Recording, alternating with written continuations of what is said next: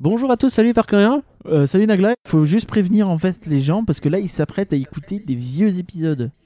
Oui, alors en fait là, ce que vous écoutez maintenant, c'est une intro qu'on est en train d'ajouter en 2020. Vous savez, on est dans la période pandémie, etc. Là, vous allez entendre Nagla et Parkerien du passé, qui date de 2017. Donc eux, le Covid, tout ça, ils connaissaient Ouais, pas. en plus ils sont dans des conditions euh, matérielles qui sont quand même pas les mêmes qu'aujourd'hui. hein. On enregistrait chacun de chez nous euh, sur Ouais, le c'était matos sur un qu'on Skype avait un peu pété. euh, Ouais, c'était pas fou. Alors, en termes de qualité de, de fond, euh, c'est ok, on est fiers de ce je qu'on a pense que fait, c'est ok, mais que tout. quand même depuis le temps on s'est nettement affiné et amélioré. Ça, et puis bah, évidemment, c'est des actus de l'époque, hein, donc forcément, il y a des trucs qui ont évolué depuis. Mais euh, cela dit, euh, voilà. Par contre, ouais, en termes de forme, attendez-vous à ce que ce soit un peu compliqué. On avait tendance à foutre de la musique tout le temps, notamment, c'était potentiellement désagréable. Bref, si vous êtes prêt à accepter ça, pourquoi pas Et on vous souhaite une bonne écoute. Mais ce qu'on voudrait dire surtout, c'est que ne nous jugez pas forcément ce qu'on fait aujourd'hui sur ces vieux épisodes. Je pense que euh, vraiment, si jamais vous accrochez pas à ces épisodes-ci, essayez plutôt ceux qui sont sortis, je sais pas, à partir de genre euh, 2019, quoi. Parce que ouais, il n'y a pas forcément de fil rouge sur nos épisodes, donc ça sera peut-être un peu Et il y mieux. a des dossiers, tout ça. N'hésitez pas à fouiller dans euh, la liste d'épisodes. En tout cas, on vous souhaite une bonne découverte et euh, ouais, faites gaffe hein, si vous avez décidé de rester. La première chose que vous allez entendre juste après ça, c'est un lancement à base de c'est le moment de s'envoler vers le pays des rêves que même moi euh, je Ah me bah, cringe enfin, dessus à le Enfin, réécouter. il assume plus. oh, ça va, c'était chouette quand même. Non. Bonne écoute. C'est le moment de s'envoler vers le pays des rêves. Sur E ET92, rien que d'y penser, votre podcast mensuel sur Disneyland Paris avec Éparcurien et Nagla Glaçon. Bonjour à tous et bienvenue sur Rien que d'y penser, le podcast qui vous fait rêver. Bonjour Éparcurien. Et bonjour Nagla Glaçon, est-ce que ça va bien? Mais ça va super aujourd'hui encore, on va parler d'un tas de choses en rapport avec Disneyland Paris. Euh, on va parler notamment longuement de l'OPA de Walt Disney Company sur Euro Disney. Hein. Euro Disney c'est la société IG qui exploite Disneyland Paris. On expliquera un peu tout ce que ça veut dire avec Edith Zemirou, présidente de l'APPAED, euh, l'association des petits porteurs d'action Euro Disney. Et ensuite, en fin d'émission, on fera un zoom sur le reboot de la bande à Picsou, la série que vous avez peut-être aimé si vous êtes né euh, dans les années 80, 90, ah 90 c'est déjà tard, et sur le livre Dream It, Do It, My Half Century Creating Disney's Magic Kingdoms par Marty Sklar. Mais pour commencer... Par un accent fabuleux de ta part. Hein. Écoute, on fait ce qu'on peut, mais pour commencer, c'est parti pour les news. Alors, Éparcurien, tu vas nous faire ces news et on va commencer par parler réhabilitation. Et oui, le fameux point réhabilitation. Donc, on a euh, un programme assez chargé, hein, puisqu'on est dans les derniers préparatifs pour les 25 ans, avec euh, les réouvertures le 25 mars du euh, train Casé Junior et du Pays des Contes de Fées. Alors, c'est assez intéressant le, le Pays des Contes de Fées, puisqu'il y a une grosse réhabilitation, notamment où ils ont repeint tout le sol en bleu pour essayer de donner quelque chose de plus euh, de plus clair et on espère vraiment que le réhab sera de qualité puisque le l'état de l'attraction n'était pas exceptionnel hein, on est d'accord C'est vrai que, que ça commençait à être un peu vieillot la dernière fois qu'on l'a fait. euh, oula, il y avait bien besoin d'un peu de peinture fraîche. ensuite donc on continue avec le J-25 puisque nous sommes le 1er mars qu'y a-t-il dans 25 jours la réouverture de Star Tours? Mais oui enfin Mais oui, Star Tours enfin, il est de retour. Alors il y aura plus Rex, hein, on le sait déjà. Il commence à pas mal teaser quand même sur ce qu'il va y avoir dedans. il y aura ces 3 PO ils l'ont déjà dit Oui, par exemple, euh, on va avec euh, plusieurs euh, scénarios disponibles, etc. On en parlera plus longuement, je pense, le mois prochain. Je pense qu'on aura l'occasion de le tester, on verra. Oh, je si pense que ce sera l'occasion de faire un dossier dessus. Exactement. Euh, Star Tours, il y- enchaîne et il y avec, aura aussi euh, la gare d'ailleurs de Discoveryland qui elle est toujours fermée et qui est placée juste derrière. Donc c'est normal qu'ils soient en train de finaliser un peu tout ça ensemble. Tout à fait. Et donc pour On- aller du côté euh, des parcs studios, il y a aussi Tram Tour. On enchaîne donc effectivement avec le tram tour euh, qui réouvrira quant à lui le 8 avril. Donc pas grand chose à attendre a priori de cette réhabilitation. Hein, c'est le taf d'usage on va dire. La a- suite c'est un gros morceau quand même puisque c'est Hyperspace Mountain. Donc, Ah, c'est enfin ça. la deuxième phase de la réhabilitation de Space Mountain qui avait eu lieu en euh, 2015 pour la première hein, si je ne m'abuse. J'ai peur de me tromper. Bah, je ne sais plus, Ah. mais enfin bon, il y a effectivement eu une grosse réhabilitation. Ouais, je crois que bien que c'était en 2015. Euh, L'idée, c'est que là, du coup, euh, c'est fermé actuellement, ça va durer plusieurs mois, jusque donc fin mai. Et euh, c'est pour euh, notamment passer le tout en mode Star Wars. Pour le 6 mai exactement, en mode Star Wars. Et euh, avec des nouveaux trains, évidemment, ce qui est pas euh, une mince affaire. On a également le. Pira- Pirate des Caraïbes qui devrait rouvrir cet été. On, on parle du 1er juillet, ça reste à voir, on verra d'ici là. La très grosse réhab du moment hein, aussi avec euh, Space Mountain finalement. Et euh, donc euh, ça fait un peu le tour euh, finalement pour les réhabilitations, c'est déjà pas mal mine de rien. Euh, le l'information suivante qui nous intéresse concerne une dame qui s'appelle Katie Harris et euh, c'était la responsable des spectacles et elle s'en va de Disneyland Paris. Et tout à fait, oui, elle euh, vogue a priori vers d'autres horizons au sein de euh, The Walt Disney Company, donc. Euh, on lui doit beaucoup de choses. Hein. Elle est arrivée, euh, elle est arrivée à, à Disneyland Paris en 93 en tant que danseuse sur le show La Belle et la Bête. Donc euh, ça, ça nous rajeunit pas. Hein. Effectivement. un an. Je pense pas l'avoir vu celui-là. Euh, elle a notamment œuvré sur la légende du roi lion, la Disney Once Upon a Dream Parade, donc la parade des 15 ans. Euh, elle a été euh, associée sur Dreams, évidemment. Euh, on lui doit dernièrement le- l'exceptionnel, j'ai envie de dire, Mickey et le magicien. Ah oui, qui est vachement bien. Et alors, euh, je, je, je reprécise, au début donc, elle était juste danseuse, et petit à petit, elle a grimpé les échelons jusqu'à devenir responsable des spectacles. Tout à fait, c'est en 2001 où euh, elle est devenue responsable des spectacles euh, pour euh, a priori tout le resort. D'accord. Spectacles et animation. Et donc, euh, on a vu un peu tout ce qu'elle a pu faire. On, on lui souhaite en tout cas de continuer à faire des choses euh, exceptionnelles et on ne doute pas qu'elle sera remplacée par quelqu'un de tout aussi talentueux. Euh, donc euh, maintenant, s'il y a une chose qui a fait parler un petit peu dans le monde de, de, de Disneyland, mais pas que, parce que les photos ont pas mal tourné sur la toile notamment, ce sont les fameux mariages à Disneyland Paris, les Disney's Fairy Tale Weddings. Le parfait mariage du petit capitaliste, hein, on va pas se mentir. Donc euh, effectivement, nous pourrons désormais nous marier à Disneyland Paris. Euh, Il y a plusieurs formules, a priori. Euh, dans tous les cas, ça permettra le mariage et la réception, évidemment, qui va avec. Le- les premiers prix se situent, bon, quelque chose de relativement abordable, hein, 32 000 euros. Oh, bon, Au Newport. Bay Club. Au Newport Bay Club, donc c'est l'un des hôtels, hein, on est d'accord. C'est ça, le très bel hôtel d'ailleurs euh, qui a été récemment rénové. Euh, si on veut faire ça au château, bon, faudra dépenser euh, 55 000. Bon, Donc au château du parc, on est d'accord. Hein, le, le château de, Le la, château de la Belle Belle au Bois dormant. Donc en plein milieu du parc, là c'est 55 000 euros pour faire ça là-bas. une paille. Donc le vrai, c'est finalement ça le vrai, c'est la, la photo qu'on a vue. Hein, c'est le château, c'est euh, le mariage juste devant, etc. Ouais, effectivement, va falloir débourser du pognon. La blague étant que justement, hein, si on veut des robes particulières, de la décoration particulière, ou si on veut qu'il y ait euh, des personnages Disney euh, au mariage, eh ben il faut rallonger un petit peu plus. Mais en même temps, quand on a mis 55 000, est-ce qu'on est vraiment à ça près? Bon, on peut bien ajouter un petit peu pour avoir Minnie qui passe la bague au doigt, c'est pas un problème.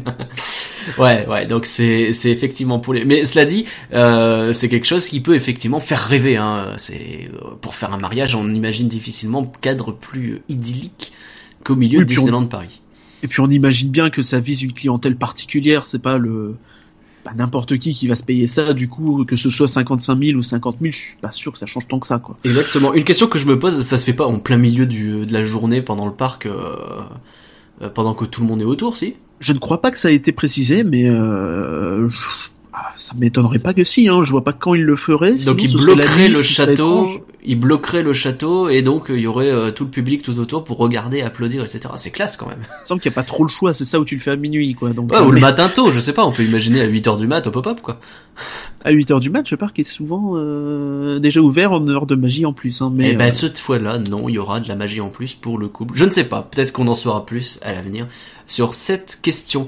Euh, évidemment, les 25 ans s'approchent et c'est le moment rêvé pour Disneyland Paris de faire un peu de publicité. Et si on faisait un point marketing Et donc ils ont eu la formidable idée de s'associer à la ville de Paris parce que moins dépenser, bah ça fait plaisir. Effectivement, Euh, oui. avec la campagne Paris n'attend que vous, Paris is waiting for you, donc qui sera une campagne euh, qui principalement pour euh, les villes européennes. Donc on aura, on a des personnages Disney entourés dans des décors iconiques de la capitale, donc la Tour Eiffel, le château de Fontainebleau et ce genre de choses. Ok, donc l'idée c'est en fait on fait venir des personnages Disney dans des euh, monuments un peu euh, classiques de Paris et faire une publicité du coup qui est en partenariat avec justement la ville de Paris.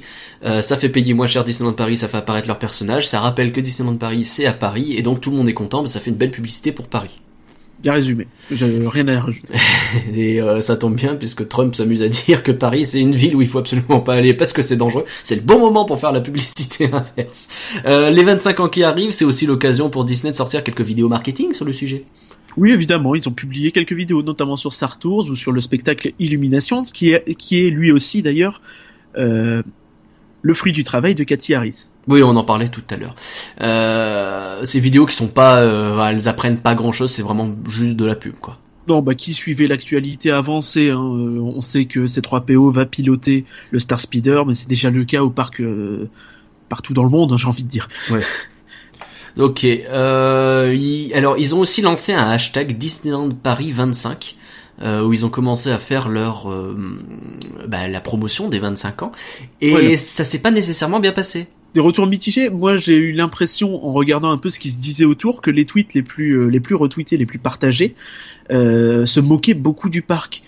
Des choses genre, ça fait 10 ans que DLP fête ses 25 ans, ou je suis fou. Ou euh, encore, euh, même en 2030, DLP va fêter ses 25 ans. Est-ce qu'on on peut se poser une question en fait, c'est est-ce qu'on n'a pas trop abusé avec les prolongements d'anniversaire donc qui avaient été faits en euh, 2007 pour les 15 ans et en 2012 pour les 20 ans? On c'est a vrai eu, que- en gros l'anniversaire qui s'est étendu sur deux ans, ce qui aura un peu banalisé la chose. Et en plus, les 25 ans, ils en parlent déjà depuis l'année dernière. Donc, euh, à un moment donné, euh, effectivement, euh, tu te dis, on a toujours l'impression qu'ils sont en train de fêter les euh, 10, 15, 20, 25 ans, qui durent longtemps. Ils font beaucoup de promos autour de ces événements. C'est des événements qui rapportent, donc ils y vont, quoi. Et euh, c'est vrai que du coup, on a l'impression qu'ils sont toujours en train de, de fêter un anniversaire. Et c'est c'est vrai que je, je comprends pourquoi il y a cette réaction. Mais euh, non, non, les 25 ans, c'est bien la première fois et c'est bien cette année pour le coup. Je pense qu'en 2000 2020, ils nous vont sortir euh, le, le non-anniversaire de Disneyland Paris. Ah, ce serait pas bête ça. Euh, et donc on a aussi euh, le, les 25 ans, c'est dans euh, 25 jours très exactement. Et tout à fait, oui, euh, chiffre rond. Donc on continue parler des 25 ans avec la musique de la nouvelle parade, donc la Stars on Parade, qui a été qui a été mise en ligne et que vous écoutez le- normalement en ce moment, hein, on espère. Mais oui, avec la magie du montage. Et euh, dans la communication, ils utilisent donc leur euh, leur série euh, My Sparkling 25, donc dans laquelle ils invitent des euh, des influenceurs, donc des youtubeurs et des choses comme ça, à euh, présenter les nouveautés des 25 ans. Et euh, là, en l'occurrence, on a eu pas mal d'informations sur l'étincelante valse des princesses. Un spectacle qui se déroule au théâtre du château et dans lequel Aurore, donc la belle de La Belle au Bois dormant, pour ceux qui ne suivent pas, invite Ariel, Belle, Blanche-Neige, Cendrillon, Jasmine, Réponse et Tiana. Euh, Ça fait du monde. et donc elles vont a priori faire la fête dans leur toute nouvelle robe euh, ornée de symboles du style lampe magique pour Jasmine, euh, pomme pour Blanche-Neige et pantoufle de verre pour Cendrillon évidemment. Euh, on raconte dans les milieux autorisés que euh, Rebelle a reçu une lettre de la part d'Aurore, mais qu'elle ne l'a pas ouverte parce qu'elle en a marre qu'on ne l'appelle pas Mérida. oui, parce qu'elle s'appelle pas Rebelle, on le rappelle jamais assez. Euh, c'est comme Zelda et Link, hein, on les mélange, c'est pas normal. euh, ok, donc euh, ça c'est pour les 25 ans. On rappelle le théâtre du château, on est d'accord, c'est celui euh, qui est juste en dessous du château, justement, ça paraît bête à dire, euh, qui est sur le côté donc euh, où il y avait les spectacles Winnie l'ourson il y a très longtemps. Tout à fait, qui ne s'appelle même plus le théâtre du château depuis que les bancs ont été retirés d'ailleurs. D'ailleurs. Alors un petit point sur le merchandising peut-être avec une collection spéciale pour les 25 ans? Oui, bah il y a plusieurs collections spéciales qui ont été lancées. Euh, personnellement, j'ai retenu la 25 Collection, donc qui met euh, pas mal en avant le un simple chiffre 25 et euh, des étoiles, des choses comme ça, donc quelque chose de un peu plus discret que les gros personnages en énorme qu'on a souvent. J'ai vu quelques quelques petits designs sympas, mais rien de non plus exceptionnel. Enfin, j'ai pas pas transcendant quoi. Donc ça c'est de voir hein, la suite, le merchandising effectivement pour les 25 ans. On Tout attend ce de qui est voir. vestimentaire et compagnie. Hum, ils ils vont en profiter, hein, on peut l'imaginer, pour faire un paquet de choses. Au niveau des rumeurs, est-ce qu'on peut parler un petit peu des rumeurs, de ce qui pourrait venir par la suite, après les 25 ans, peut-être des nouvelles attractions?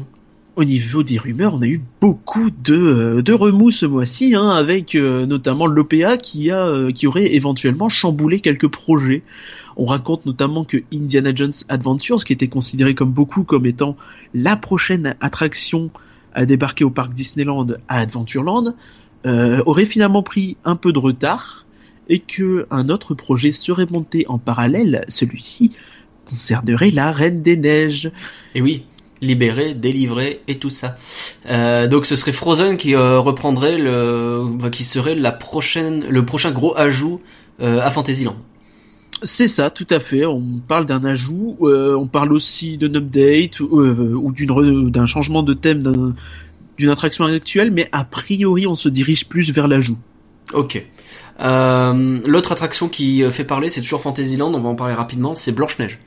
Effectivement, euh, Blanche-Neige va être fermée pour un moment début 2018 a priori. Euh, on a eu l'information euh, un peu officieuse ce mois-ci et il y a beaucoup de questions qui se posent. Donc est-ce une simple réhable Est-ce une update?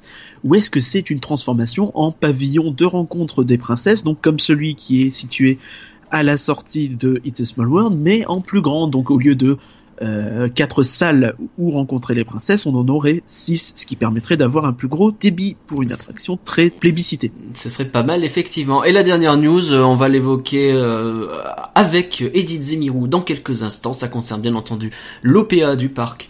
euh, et euh, l'Assemblée Générale du 31 mars, et donc on vous donne rendez-vous euh, dans quelques instants pour discuter de ça avec Edith Zemirou. Merci par rien pour ces news.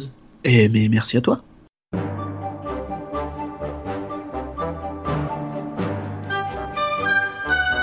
Mesdames et messieurs, et vous les enfants, voici le dossier de Rien que d'y penser.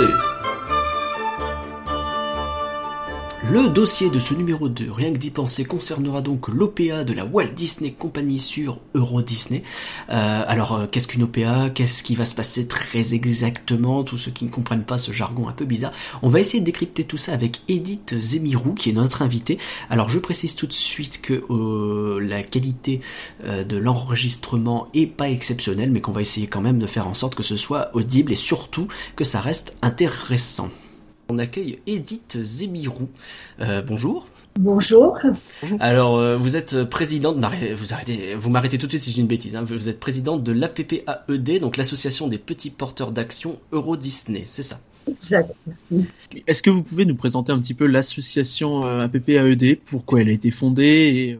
Voilà. Donc euh, l'association des petits porteurs d'action Euro Disney, euh, qui a maintenant un peu plus de cinq ans d'existence, a été créée par euh, quelques actionnaires. Nous étions cinq ou six euh, au départ, et euh, nous nous posions des questions. Nous voulions comprendre euh, les chiffres que donnait la Walt Disney Company et surtout Euro Disney, euh, pour euh, pour essayer d'a- d'avoir un peu plus d'informations. Voilà, donc nous avons créé euh, cette association qui était destinée aussi à faire entendre notre voix. Et euh, ça a été créé, donc euh, nous avons été reçus officiellement euh, en novembre 2011 et cette association a donc son existence depuis novembre 2011. C'est parfait. Donc avant 2011, on va revenir tout doucement. Au départ, on va présenter euh, qu'est-ce qu'Euro Disney exactement, hein, pour que tout soit clair pour les auditeurs. Donc Euro Disney, c'est euh, une société créée en 1989 qui est l'exploitant du euh, du resort Disneyland Paris, mais également de. Alors c'est pas exactement l'exploitant. Euh. Euro Disney SCA est une société qui euh, ne fait qu'avoir des actions et euh, gérer euh, gérer les actions. Et l'exploitant c'est Euro Disney Associé. D'accord. Euro Disney Associé est une société qui dépend à 100% de la Walt Disney Company. D'accord, donc c'était effectivement mon deuxième point, c'est-à-dire que le Euro Disney SCA est divisé en deux parties. On a d'un côté les, le, le commanditaire, donc Oui. qui sont en fait les actionnaires, et de l'autre côté le commandité, donc les gestionnaires qui sont Euro Disney associés et donc en fait la Walt Disney Company. Voilà. En plus, la Walt Disney Company, en plus d'être commanditée, est commanditaire puisqu'elle a actions. Ils ont à peu près euh, au lancement, il me semble, 40% euh, d'Euro Disney. 39% au lancement, au départ. oui. avant même l'ouverture euh, des parcs à l'époque, euh, on a Euro- une société Euro Disney qui est criblée de dettes, hein, on est d'accord là-dessus, et qui a euh, finalement très vite à ses débuts euh, des résultats un peu compliqués, c'est-à-dire qu'ils ont une réussite commerciale, c'est-à-dire que les gens veulent le produit, ils ont des visiteurs, plus de 10 millions la première année, mais euh, un échec financier avec des pertes à peu près tous les ans. exception faite de une belle période de 95 à 2001, qui est ensuite retombée dans le négatif en 2002, avec l'arrivée notamment des Walt Disney Studios, et on parle aussi du 11 septembre, qui aurait soi-disant euh, eu un impact avec des craintes d'attentats sur la destination. Oui, mais ça, euh, c'est quelque chose de récurrent. Les, attentats, l'insécurité, c'est bon, ça peut expliquer certaines choses, mais la, la dette, enfin les gros problèmes financiers viennent des investissements. Et euh, le deuxième parc, voilà, le parc euh, Walt Disney Studios est arrivé trop tôt parce que le premier parc n'était pas à l'équilibre financier, mais euh, ils étaient obligés de, par la convention, de créer ce parc euh, assez rapidement, et c'est pour ça qu'ils l'ont fait euh, en 2002.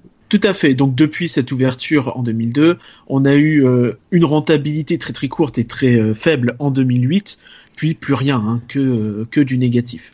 Exactement, que du négatif. Pour plus de détails sur tout l'historique un peu de la destination, de l'entreprise et de ses résultats, on peut envoyer les gens euh, s'informer sur le site de l'APPAED, donc appaed.com. Absolument, vous avez euh, pas mal d'articles, pas mal de choses qui ont été euh, qui ont été mis notamment dans la partie historique. On faut chercher un petit peu, mais euh, on trouve beaucoup d'informations. Ouais, c'est plutôt bien fait. Ouais, j'ai j'ai regardé un petit peu et effectivement, euh, c'est c'est plutôt intéressant. Si ça vous intéresse, hein, tout le côté un peu euh, financier autour de, Merci. oui, de non, oui. Euh, vraiment, n'hésitez pas à aller y faire un tour. On vous le recommande. J'ai bien, aussi- j'ai bien aimé aussi de mon côté le livre de Sébastien euh, Rofat, donc euh, Disney et la France, les 20 ans d'Euro Disneyland, qui s'arrête en 2007-2008, mais qui donne vraiment beaucoup d'informations intéressantes et beaucoup de détails sur, euh, sur tout ça. Absolument. Ok, donc ça c'est pour euh, le, le, le, le passé un peu, hein, le- comment on en arrive donc jusqu'à euh, 2011 au moment où vous fondez l'association. Euh, et euh, là, ce qui va nous intéresser surtout donc c'est la fameuse OPA donc euh, qui a été menée par la Walt Disney Company. Oui, donc en- euh, ça s'est fait en plusieurs étapes. En 2012, on a eu euh, le premier point, donc qui a été euh, le rachat de la dette. Selon moi, hein, tout ça mène à l'OPA. Donc le rachat de la dette de 1,7 milliard d'euros. Donc c'est-à-dire que la dette était détenue par les banques. Donc Euro Disney devait de l'argent aux banques. La Walt Disney Company est allée voir les banques et a dit je vous rachète la dette. Maintenant Euro Disney me doit l'argent à moi. Donc ça c'était en septembre 2012. Et, et, et non. euh, Non, Les banques, c'était bien avant. Les banques sont, sont parties, euh, elles sont parties très très tôt. Euh, en 2008, 2008-2009, il n'y avait plus de, il n'y avait plus les banques. D'accord, c'était d'autres personnes qui détenaient la dette donc. Non, c'était euh, uniquement la Walt Disney Company. D'accord, déjà déjà donc dès 2008-2009. Oui, puisqu'ils ont racheté, ils ont racheté tout ce qui était aux banques et euh, à la Caisse des dépôts et consignations, c'est-à-dire à l'État. D'accord. Donc Donc, première OPA en 2012, Premier OPA en 2012, je j'avais pas en pré- 2014, pardon, en 2014. Oui, en 2014, on a eu la, la recapitalisation, hein, donc. Oui, mais une OPA aussi, une D'accord. offre publique euh, d'échange, de retrait, d'achat. C'est une- ça s'est appelé une OPA et euh, donc ça s'est déroulé en trois parties avec une recapitalisation qui fait que euh, c'était plus exactement une augmentation de capital qui fait que les petits actionnaires du ont été invités à racheter des actions, à participer ou bien à apporter leurs actions à la Wall Street. D'accord. Euh, donc une recapitalisation, pour euh, expliquer rapidement ce que c'est, l'idée c'est de remettre des sous dans l'entreprise. Voilà, remettre de l'argent, euh, recapitalisation ou augmentation de capital, c'est-à-dire que il y a plus d'argent et que la, part, la, la partie, euh, puisque c'est Walt Disney Company qui a amené cet argent, a donc des actions en échange. D'accord. Résultat, les petits actionnaires sont dilués, ils ont moins d'actions par rapport au capital total. Oui, donc finalement ils ont moins leur mot à dire sur euh, ce qui se passe dans l'entreprise du fait que euh, la maison mère devient de plus en plus grosse dans sa participation dans Disneyland. Ok. Exactement. Euh, et donc euh, le troisième point que Éparcurien voulait aborder, c'était la dépréciation d'actifs de 2016, c'est ça? Oui, donc en 2016, il y a eu une- les, résultats annuels étaient assez, euh, assez catastrophiques puisqu'on a eu une perte de aux alentours de 800 millions d'euros si je ne m'abuse, principalement causée en fait par une dépréciation d'actifs demandée par Euro Disney. Est-ce que vous pouvez nous donner un peu plus d'informations sur la question? Alors ça c'est quelque chose qui est légal.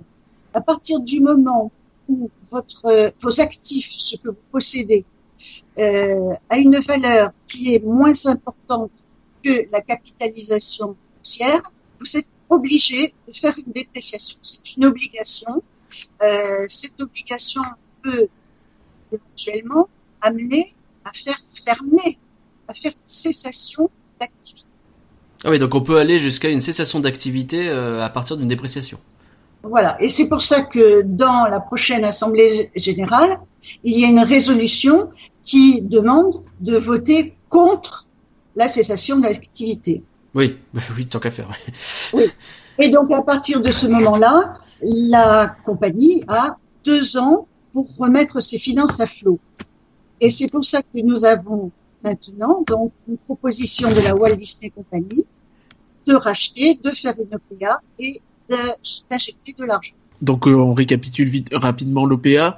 On est euh, une offre donc de la Walt Disney de racheter chaque action à 2 euros, sachant qu'elles étaient valorisées avant ça à aux alentours d'un euro trente. Euh, l'offre s'ouvre le 21 avril 2017 et se ferme le 19 mai.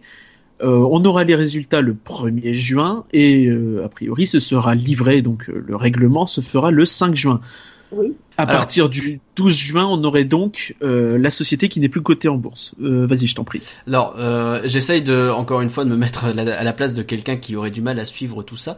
Donc, l'idée d'une OPA et l'idée de l'OPA, qu'est-ce que c'est exactement? Qu'est-ce que, qu'est-ce qui va se passer? Alors, l'OPA, c'est offre publique d'achat. Ouais. La société qui achète propose d'acheter des actions à un certain prix. Donc, la Walt Disney Company propose 2 euros pour essayer d'obtenir 95% minimum du capital du nombre d'actions Oui. Donc l'idée c'est euh, ils achètent euh, le plus possible d'actions à 2 euros, donc plus cher que ce qu'elles valent, pour euh, être avoir une part plus importante dans l'entreprise et donc leur objectif c'est 95%. Oui, parce que 95%, ils peuvent demander euh, le retrait de la cote, le retrait de la bourse. D'accord. Moins, ils ne peuvent pas. D'accord, donc ils sont obligés d'atteindre les 95% pour ne plus. Ok. Alors, qu'est-ce que ça mène à quoi un retrait de la bourse? Eh bien, les actions n'existent plus, elles ne sont plus cotées en bourse, elles ne valent plus rien. D'accord. Alors, qu'est-ce que ça veut dire pour les, les petits porteurs, euh, une OPA de ce genre? Ça veut dire qu'on nous met dehors. Tout simplement, quoi. Tout simplement. D'accord. donc du coup, euh, c'est c'est c'est quelque chose que vous vivez bien ou bof?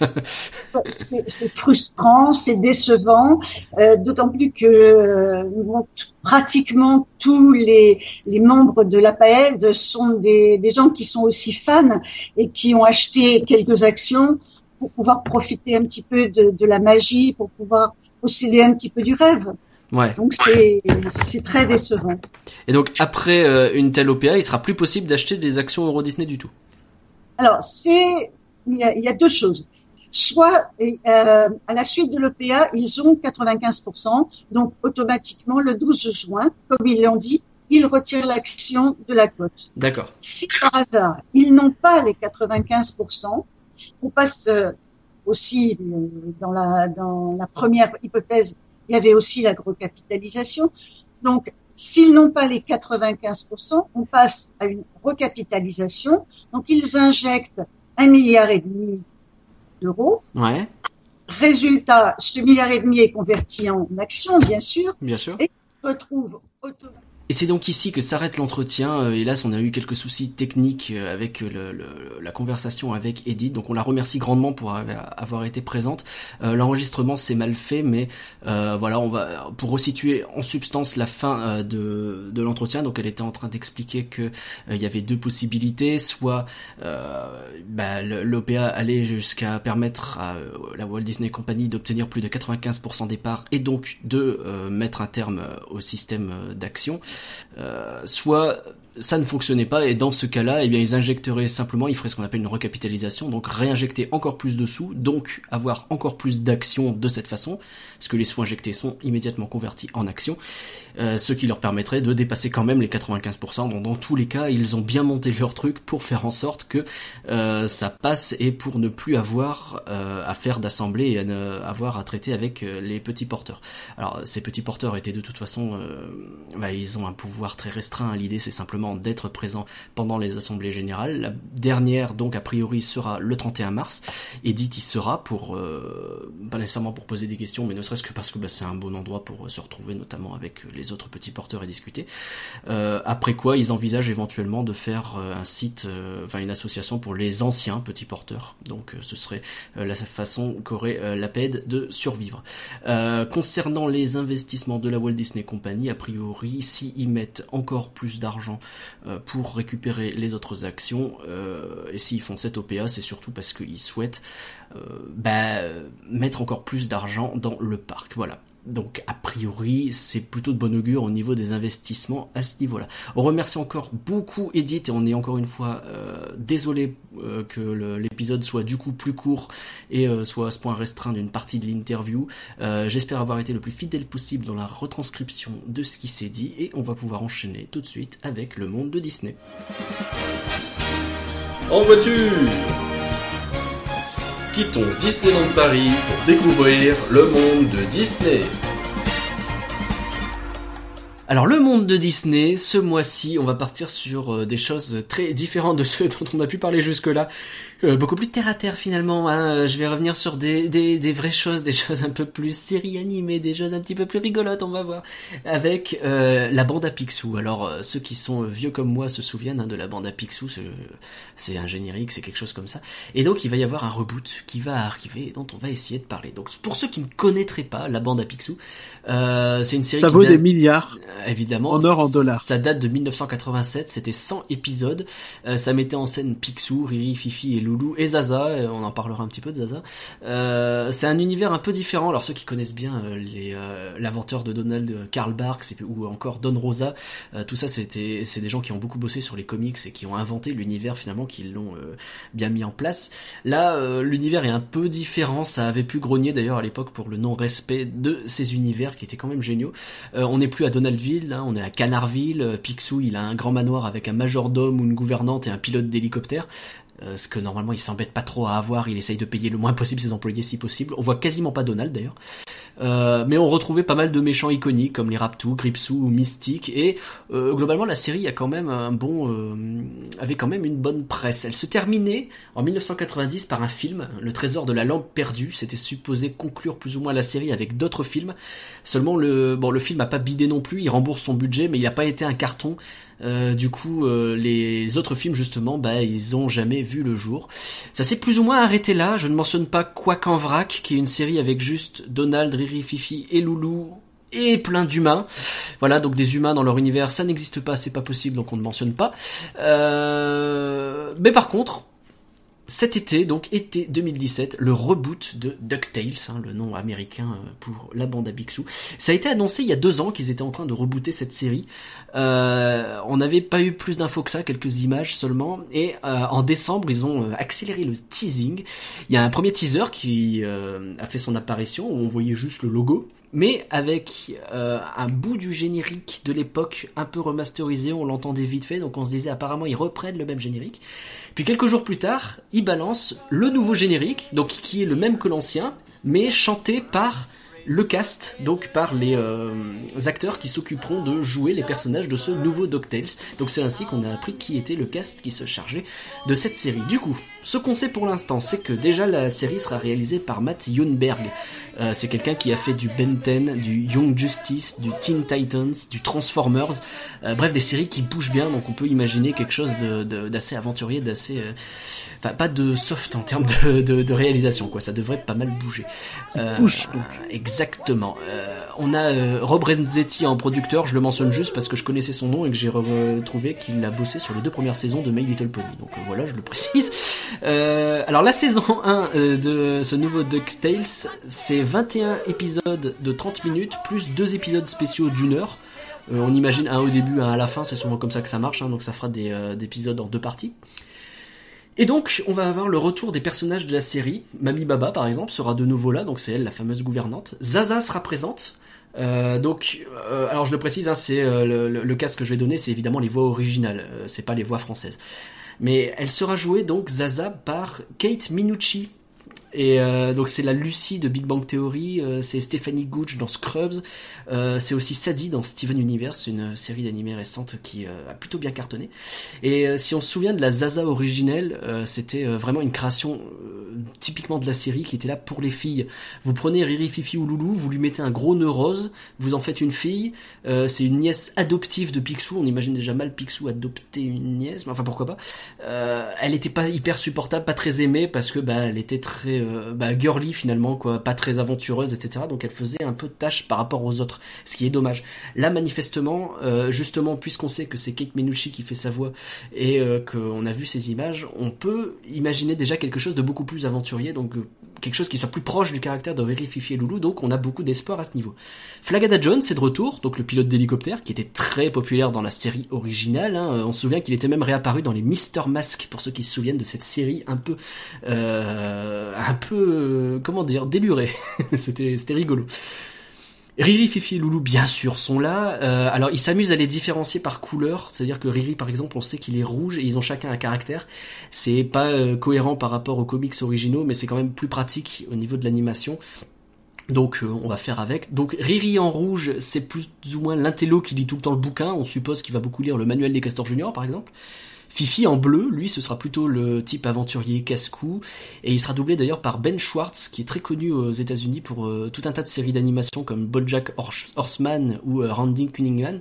Et euh, pour l'anecdote, il était le consultant voix pour BB-8 dans Star, dans Star Wars 7. Donc c'est lui qui a dit il faut faire comme ça. Je trouve génial que ce mec soit consultant voix. C'est un peu bizarre. Euh, Jack Horseman, c'est bien regardé. Oui, Jack Horseman, c'est très bien, beau. Jack Horseman. Euh, on le voit aussi, euh, ce, euh, ce- j'ai j'ai perdu son nom, zut. Ben Schwartz, donc on le voit aussi dans Parks and Recreation, pour ceux qui euh, connaissent cette série, elle est également très drôle. Euh, et enfin Loulou, pour finir le trio, il sera en vert, et lui ce sera plutôt du type cool, décontracté. Je vais pas dans le détail pour tout le cast, parce que ben, il y en a qu'on connaît moins en France. Euh, et enfin Picsou, bien sûr, alors Alan Young, qui était de la voix officielle de Picsou depuis 1983 et euh, le Noël de Mickey, hein, celui avec Scrooge, euh, le vrai entre guillemets, qui reprend le conte de Dickens, euh, est décédé l'an dernier, donc euh, bah, évidemment du coup il peut pas être là et c'est bien dommage. Alors il a fallu trouver une voix britannique iconique, quelqu'un d'un peu connu pour le faire, et David fucking Tennant quoi. David Tennant. Les mecs ont été cherchés tout simplement pour euh, ceux qui connaissent Doctor Who, le meilleur Docteur, hein, le dixième. Euh, on le connaît aussi pour euh, Harry Potter 4, c'est lui qui joue Barty Croupton Jr. Euh, c'est-à-dire celui qui se déguise en Maugré Folleuil et qui apparaît donc à la fin, qui a des tics bizarres et qui est tout cinglé. Euh, c'est lui, euh, donc David Tennant. Et euh, alors récemment, il est aussi apparu dans euh, Broadchurch ou dans Jessica Jones, euh, la série Marvel sur Netflix. Ce type est génial, donc voilà, ça n'augure que du très bon. Je suis hypé. Déjà que je l'étais, mais alors rien que pour David Tennant, je suis encore d'autant plus. Euh, dernier élément, alors il y aura aussi Arsène euh, qui était le majordome, Géo trouve tout et Mystique qui seront présents, même si on n'en sait pas beaucoup plus sur eux.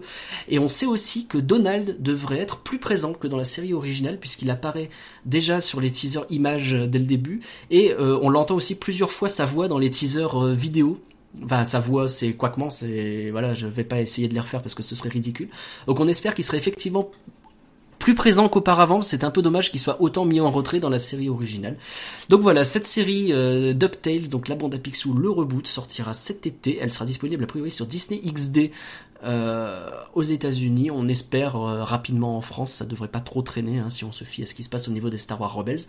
Euh, en tout cas, on en attend du très bon. Maintenant, tu as le droit de respirer et surtout, merci de ne pas avoir fait tout le cast. non, mais alors, j'ai quand même fait une sélection, quand même. Mais euh, elles étaient bien mes anecdotes. On n'était pas loin, quand même. mais non, t'inquiète pas. Et Parcurien, lui, il va vous parler de quelque chose d'intellectuel un peu plus. Il va vous parler d'un bouquin. Je vais redire le titre comme ça, il a pas à le faire. Dream It, Do It, My Elf Century Creating Disney's Magic Kingdoms par Marty Sklar. Donc c'est euh, un livre de Marty Sklar sorti en, en 2013, excusez-moi. Marty Sklar, qui sait exactement, il est né en 1934 et il travaille à Disney euh, depuis 1955. Euh, pour le premier parc, il a fait, il a tenu un journal donc, et au fur et à mesure, il a gravi les échelons. Il s'est retrouvé très vite à euh, Imagineering, donc la branche qui crée les attractions pour les parcs Disney partout dans le monde. Et en 87, il finit président d'Imagineering, rien que ça. Le point intéressant avec cette personne, c'est qu'il a participé à la construction de tous les parcs Disney, à part peut-être Shanghai. Euh, le livre est, intéressant puisqu'il consiste, enfin, c'est un puits de, un puits de connaissances. Le, type, c'est un peu une encyclopédie sur Disney. Et euh, du coup, il y a énormément d'histoires euh, et d'explications sur la création de chaque parc, notamment sur Epcot, ou donc le, deuxième parc de Walt Disney World, basé sur l'idée de Walt, qui est vraiment très complète, très intéressante. Moi, qui n'étais pas très attiré par ce parc, et aujourd'hui très envie d'y aller. Euh, on apprend aussi pourquoi, par exemple, le, parc Tokyo Heat est une presque une copie carbone du parc floridien. En fait, c'est tout simplement parce que les, Japonais avaient à l'époque peur des contrefaçons, où là-bas ça se faisait encore beaucoup hein, au hmm. début des années 80. Euh, du coup, ils ont voulu quelque chose du plus fidèle possible pour vraiment ne pas avoir en gros un parc au rabais et vraiment avoir quelque chose de solide. On a donc beaucoup d'histoires, notamment sur des sur des personnes évidemment. Euh, moi, je suis fasciné un peu par Eisner, le, ses côtés positifs comme négatifs. Donc Michael Eisner, donc qui a été président de la Walt Disney Company de 84 à 2004-2005, et euh, notamment donc le premier meeting euh, des, des Imagineers avec Eisner. Euh, ils ont tous peur qu'il se fasse virer parce que Eisner ne savait même pas ce qu'était Imagineering à son arrivée. Hein. C'est quelqu'un qui vient du, du cinéma et de la télé. Euh, il, il arrive avec son fils, les Imagineers font une espèce de grande présentation de toutes leurs idées qu'ils ont en cours. Et là, on a une facette d'Esner qui se, qui se révèle, c'est-à-dire que euh, suite à son fils qui l'incite, qui, est vraiment très euh, très très euh, enthousiasmé par un projet, on rappelle que son fils a 14 ans à l'époque, hmm. un projet qui s'appelle Zipedy River Run. Esner dit ok, on le fait et ça s'appellera Splash Mountain pour promouvoir le film Splash qui sort cette année donc aucun rapport avec le film Splash hein, finalement, mais il se rend compte que euh, on lui dit Splash Mountain ça va prendre 5 ans à faire. Du coup là il est un peu triste et il se dit bon qu'est-ce qu'on va faire d'autre?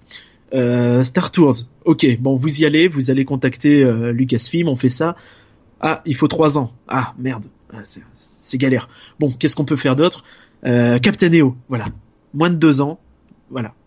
Et ils sortent une attraction moins de deux ans plus tard, ce qui est assez exceptionnel à l'époque où les Imagineers travaillaient beaucoup, mais euh, prenaient beaucoup plus de temps pour développer leur projet. Mais oui, c'était une vraie révolution. C'est assez intéressant de voir ça. Euh, Qu'est-ce qu'on a d'autre? On a beaucoup d'anecdotes, notamment sur Walt Disney. Hein. un jour, un, un, employé qui arrive, euh, qui, considère pas assez, euh, qui trouve qu'on le considère comme pas assez créatif, décide de faire une maquette de train comme l'avait fait Walt Disney à l'époque, et il la met juste devant le bureau de Walt, qui en arrivant dit rien. Il est juste perplexe. le, le, gars lui demande, il fait, mais vous pouvez me donner au moins un E pour effort. Et euh, Walt lui répond, euh, je te donne un S pour euh, shitty, donc merdique. ok, avec plaisir, machin. Heureusement que t'es là. On a aussi beaucoup de citations vraiment euh, vraiment rigolotes hein, qui ont été rassemblées au fil des années et mises à l'époque sur les murs d'une salle de réunion. Euh, notamment George Lucas qui dit n'évitez pas les clichés. Si c'est des clichés, c'est parce que ça marche. Et eh oui, euh, mais c'est très vrai ça. Alors on a aussi John Tishman, donc euh, le responsable de la construction du World Trade Center et d'Epcot, qui parlait à ce moment-là de l'ouverture d'Epcot, le premier prévu pour le 1er octobre 82. Et il a balancé comme ça, le 1er octobre n'a jamais été un problème, c'est 1982 le problème, on comprend. évidemment, oui une citation aussi balancée comme ça. Ne jamais remettre à demain ce que l'on peut remettre à après-demain. c'est oui. gros problème de planning à l'époque. tu m'étonnes. Euh, Esner qui dit un jour c'est énorme et irréalisable. C'est ça que j'aime. plein de choses comme ça. Donc c'est plein d'histoires sur euh, les fonctionnements internes, euh, les parcs, leurs soucis. On parle pas mal de Disneyland Paris et de ces problèmes de construction et euh, de pluri-langues et de choses comme ça à l'époque avec des Italiens, des Irlandais, des Français, des Portugais, c'était un peu le bazar, et beaucoup de choses comme ça. Donc sur les parcs, c'est vraiment une mine d'informations.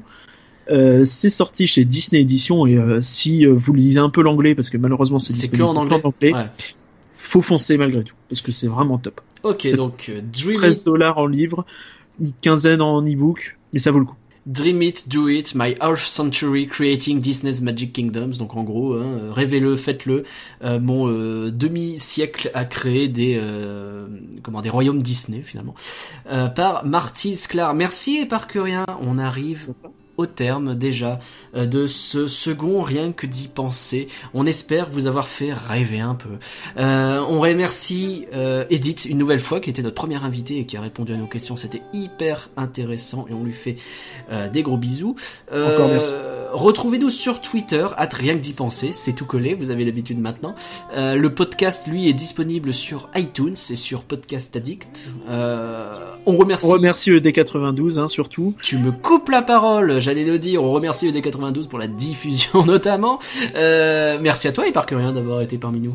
Merci à toi et on se retrouve très vite, non?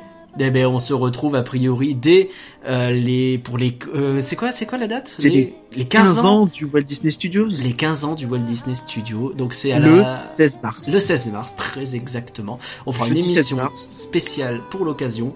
Euh, donc on vous retrouve à ce moment. On parlera de plein de choses. Pourquoi ce parc est nul? Pourquoi est-ce qu'il est toujours nul aujourd'hui? Mais comment il pourrait faire pour être un peu moins nul? Ah, on va s'éclater.